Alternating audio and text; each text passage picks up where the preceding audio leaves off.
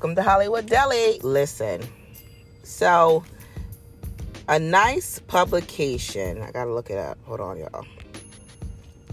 There was a publication that did an article on Nicki Minaj. And I thought it was a nice write-up. I mean, it really was. Here we go. It was Hot New Hip Hop.com. And they write, yet what's most astonishing and powerful about Nicki's impact on hip hop is her presence and sometimes the lack thereof. Whether she's going on an unexpected freestyle or guest feature run, giving a rare interview, or speaking her mind in a wild Twitter rant, Nicki Minaj's presence, be it audio, digital, or visual, is absolutely enthralling.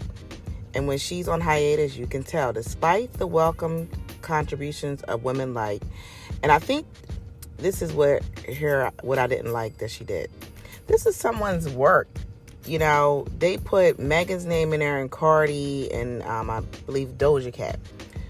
Over the past, like, why would you muck up their work and like scribble out their names? I think that's so petty. Like, at a certain age, Nicki, you gotta grow past being petty. You're almost 40 years old. Like, being petty at your age and my age is called being miserable. Those names should not bother you so much that they're in the article that you scribble them out like some little schoolgirl. And some people are championing that, but it's really unflattering to see a woman of her age with a child still bothered by other female rappers. Even if you had an issue with them, like, so what? Like, let that shit go. No one got killed. Like, no one even got hurt. Like, only person that got hurt with the Cardi and Nicki situation was Cardi, because she got a big ass knot on her head because Riley can't mind her fucking business and just thinks that punching people in the head is going to get her in good with Nicki. But I just found that to be like entirely distasteful, and for her to muck up somebody's work like that was just classless act.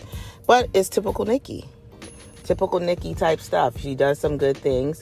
And then she did do a good thing. She gave a shout out to Coi Leray. And she said she just loves how Coi Leray is comfortable on her own skin, confident, and that's how she wished that she had that confidence as well.